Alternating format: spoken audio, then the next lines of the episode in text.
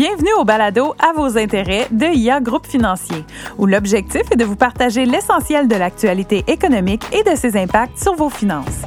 Mon nom est Ashley et cette semaine, on discute des défis du marché de l'emploi liés à la démographie et les nombreux effets et pressions sur le système scolaire.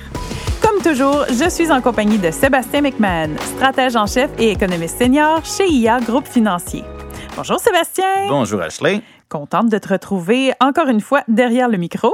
Alors Sébastien, il me semble que les jeunes travaillent beaucoup plus aujourd'hui que par le passé, ou du moins que lorsque j'étais moi-même adolescente. Est-ce que c'est la maman en moi qui est plus sensible au phénomène ou est-ce que les chiffres me donnent raison? Ben, tu as parfaitement raison. Les jeunes travaillent beaucoup plus aujourd'hui. La société a évolué, les jeunes ont plus d'argent pour s'acheter des jouets, des téléphones intelligents et tout, mais on va peut-être regarder un peu aujourd'hui le jeu des vases communicants là, dans l'économie qui explique ce phénomène-là. Donc, c'est pas juste parce que les jeunes veulent s'acheter plus de jouets puis plus de bébelles électroniques qui travaillent. Dans le temps, nous aussi, on aurait aimé ça peut-être travailler pour pouvoir s'acheter plus de jeux vidéo quand on était jeune.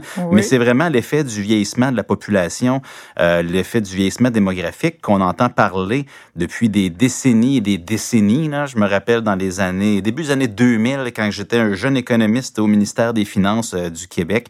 On parlait à peu près que de ça. On savait que ça s'en venait, on savait que ça créerait des défis. Ben là, on a les deux pieds dedans. Donc, si, hmm. on, fait juste l'état des lieux, là, depuis l'année 2000, la population du Québec qui est âgée de 15 ans et plus, donc qu'on considère en âge de travailler, mm-hmm. a augmenté de 22% au Québec. Donc, on a augmenté en 23 ans de 22% la population, mais l'emploi, lui, a augmenté de 32% Hmm. Donc, ça veut dire qu'il y a plus de gens qui travaillent en pourcentage de population aujourd'hui qu'en 2000. Puis l'écart a été complet en bonne partie par la hausse du taux de participation des femmes dans l'économie. Puis ça, ça a été un des, une des grandes forces de l'économie du Québec euh, depuis la fin des années 90, la création des CPE, donc les centres de la petite enfance, les garderies subventionnées, en d'autres termes, qui ont fait en sorte que c'est plus facile pour les femmes d'aller travailler parce que ça coûtait pas aussi cher euh, faire garder les enfants. Donc ça, ça a donné un vent d'eau à l'économie québécoise qui était assez fort.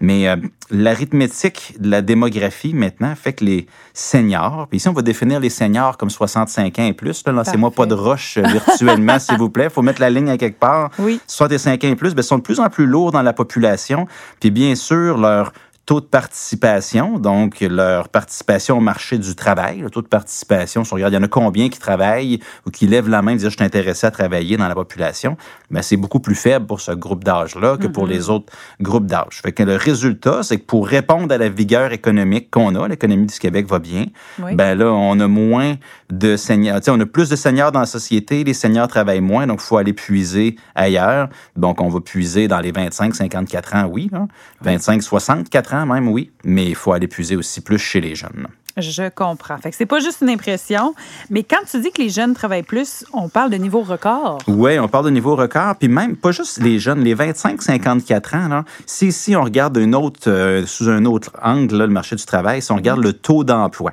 Le taux d'emploi, là, Statistique Canada appelle les gens, puis on regarde, OK, dans la population totale du Québec, du Canada, la population âgée, par exemple, ici, de 25 à 54 ans, là, il y en a combien qui ont un emploi? Mm-hmm. OK?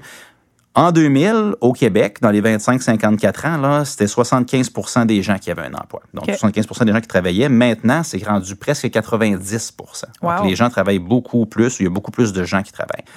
Au Canada, on est passé de 80 à 85% Donc, au mhm. Québec, c'était 75 à 90. Canada, c'était de 80 à 85. Donc, on a rattrapé du retard au Québec, puis on est rendu beaucoup plus loin que le reste du Canada. Puis aux États-Unis, ça a été assez plat. C'était 80% en 2000, 81% aujourd'hui. Donc, ça n'a pas vraiment changé. Donc, la population, là, le noyau des 25 à 54 ans, ça, c'est l'état des lieux. Mais quand on regarde les jeunes, puis les jeunes ici, il y a une nuance à faire, là, les Statistiques Canada, regarde le groupe d'âge des 15 à 24 ans, va pas regarder les 14 ans et moins. Mais si on regarde juste les 15 à 24 ans, là, au Québec, là, en 2000, c'était 50% des jeunes qui travaillaient. Mhm. Puis maintenant, c'est 65% Donc, ça a augmenté beaucoup. Au Canada, on est passé de 55 à 60% Donc, on voit que c'est un phénomène qui est très Québec. Puis, quand on regarde les seniors, les seniors, les 65 ans et plus, là, ben, ça ne te surprendra pas de savoir qu'ils travaillent moins. C'est normal, maintenant, on prend notre retraite. Ben, au Québec, là, En 2000, c'était 3% seulement des 65 ans et plus qui travaillaient. Maintenant, on est rendu à presque 12 Donc, ça a augmenté beaucoup. Mais là, on se rend compte que ben, si on a plus de personnes âgées, puis les personnes âgées travaillent moins, mm-hmm. ben, comme je disais tantôt, les vases communicants, fait qu'il faut aller chercher quelque part nos travailleurs pour l'économie vigoureuse. Donc, euh, on a mis ça, on met le fardeau naturellement sur les épaules des jeunes. Je vois. Puis est-ce que tout ça, c'est soutenable? Ben, c'est risqué. C'est soutenable peut-être, c'est des choix de société éventuellement. Il y a eu de la nouvelle euh, législation là-dessus récemment au Québec. on pourra en parler dans quelques minutes. Mais je dirais, on a des gains de productivité, là, mais on manque quand même de travailleurs. Donc, on, est, mm-hmm. on a plus d'usines maintenant, on a plus de technologie, mais ça prend quand même des travailleurs. Puis, au Québec, nos seniors ont tendance à travailler moins qu'ailleurs. Quand je disais tantôt que c'est rendu 12 environ là, au Québec, le taux de, le taux d'emploi des 65 ans et plus, ben, au Canada, c'est 14 Aux États-Unis, c'est 19 Donc, euh, il y a peut-être quelque chose de culturel Il y a des solutions dont on entend parler depuis des années. Est-ce que la la fiscalité pourrait aider? Est-ce qu'on pourrait donner des crédits d'impôt aux personnes âgées pour les encourager à travailler? Mm-hmm. Euh, est-ce qu'on peut sensibiliser les employeurs à être plus flexibles avec les seniors? Parce que les seniors, c'est des travailleurs d'expérience, puis on veut les garder. Là. Donc, il y a toutes ces solutions-là, mais ça, c'est un autre débat. Si on regarde les conséquences pour les jeunes, ben là, on a une concurrence sérieuse au système d'éducation. Ma femme est enseignante au secondaire, puis elle en parle souvent. Les, les élèves en difficulté, souvent, on se rend compte que ces difficultés-là sont temporaires. Mais pendant qu'ils vivent des difficultés, un élève est plus propice à décrocher pendant cette période-là. Donc, si on concurrence le système scolaire avec euh, le travail, avec l'attrait du gain, avec l'argent qu'on peut faire pour s'acheter un nouveau iPhone, s'acheter une voiture, partir en appartement, mm-hmm. ben là, c'est clair qu'on fait augmenter euh, le décrochage. Donc, euh, le, décrochage moyen au Québec, là, le taux de sortie sans diplôme du système, euh, du système secondaire, c'est 13,5 C'est quand même encore très élevé. Quand même, Mais quand on regarde plus les, les gens, les jeunes avec, euh, qui travaillent, donc plus les jeunes travaillent d'heures par semaine, mm-hmm. plus le taux de décrochage augmente. Donc, c'est 13,5 mm. pour le, le, pourcentage de décrochage moyen. Mais si un jeune travaille 11 à 15 heures par semaine, ça passe de 13,5 à 20% de décrochage. Puis 16 heures par semaine, semaine et plus, on monte à 31 taux de décrochage. Donc, c'est assez important. C'est des horaires qui sont complexes, puis ça a des impacts sur la santé physique des gens parce que les jeunes, il y a plus d'accidents de travail chez les jeunes que chez les adultes. Mm-hmm. Puis aussi, c'est la santé mentale. C'est des burn-out, des dépressions et tout ça parce qu'on a un horaire complexe à gérer. Mm-hmm. Ben, c'est un, un, vrai défi. Il y a des études du ministère de l'Éducation qui, qui supportent ces thèses-là. Donc, c'est risqué. Est-ce que mm-hmm. c'est soutenable? Ben, probablement que, qu'on n'a pas le choix de vivre avec ça aujourd'hui, mais il faut l'encadrer correctement. Et je me permets la question, est-ce que c'est possible que peut-être que ces jeunes-là qui travaillent plus d'heures auraient eu tendance à décrocher de toute façon, entre guillemets? Peut-être. Mais on a beaucoup plus d'accès maintenant à des emplois. Tu sais, je me rappelle, moi, quand j'étais plus jeune, puis ça fait pas si, si longtemps, euh, il fallait qu'on se batte là, vraiment pour avoir l'emploi, pour avoir un poste, euh, peu importe euh, c'était quoi. Maintenant, Le marché du travail, maintenant, il est vraiment rendu du côté de l'employé. Tu sais, moi, j'ai une fille qui, qui, va avoir 18 ans bientôt, mm-hmm. puis c'est déjà arrivé, pour vrai, qu'elle commence une journée chez un employeur puis le soir, on va la chercher au centre d'achat, puis elle avait changé d'emploi pendant la journée parce que euh, il, cherche des gens partout. Tu vas quelque part, tu cherches un emploi, ici on offre les conditions A, B, C, ben oui, puis tu t'en vas là, puis c'est beaucoup plus facile maintenant. Fait que l'accessibilité de l'emploi, ça a changé la donne beaucoup. Je comprends.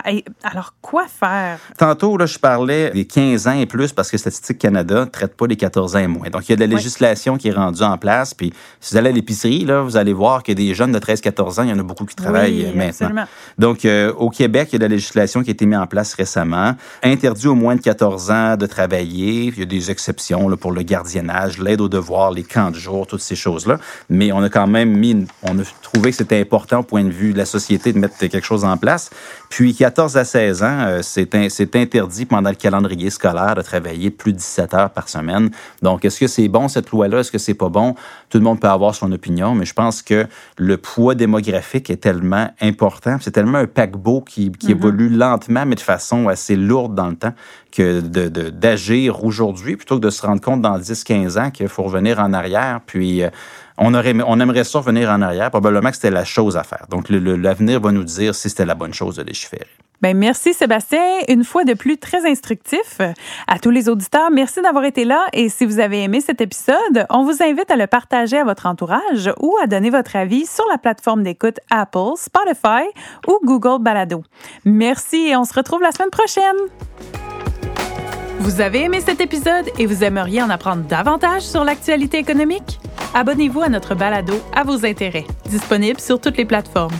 Vous pouvez aussi visiter la page Actualité économique sur ia.ca et nous suivre sur les réseaux sociaux.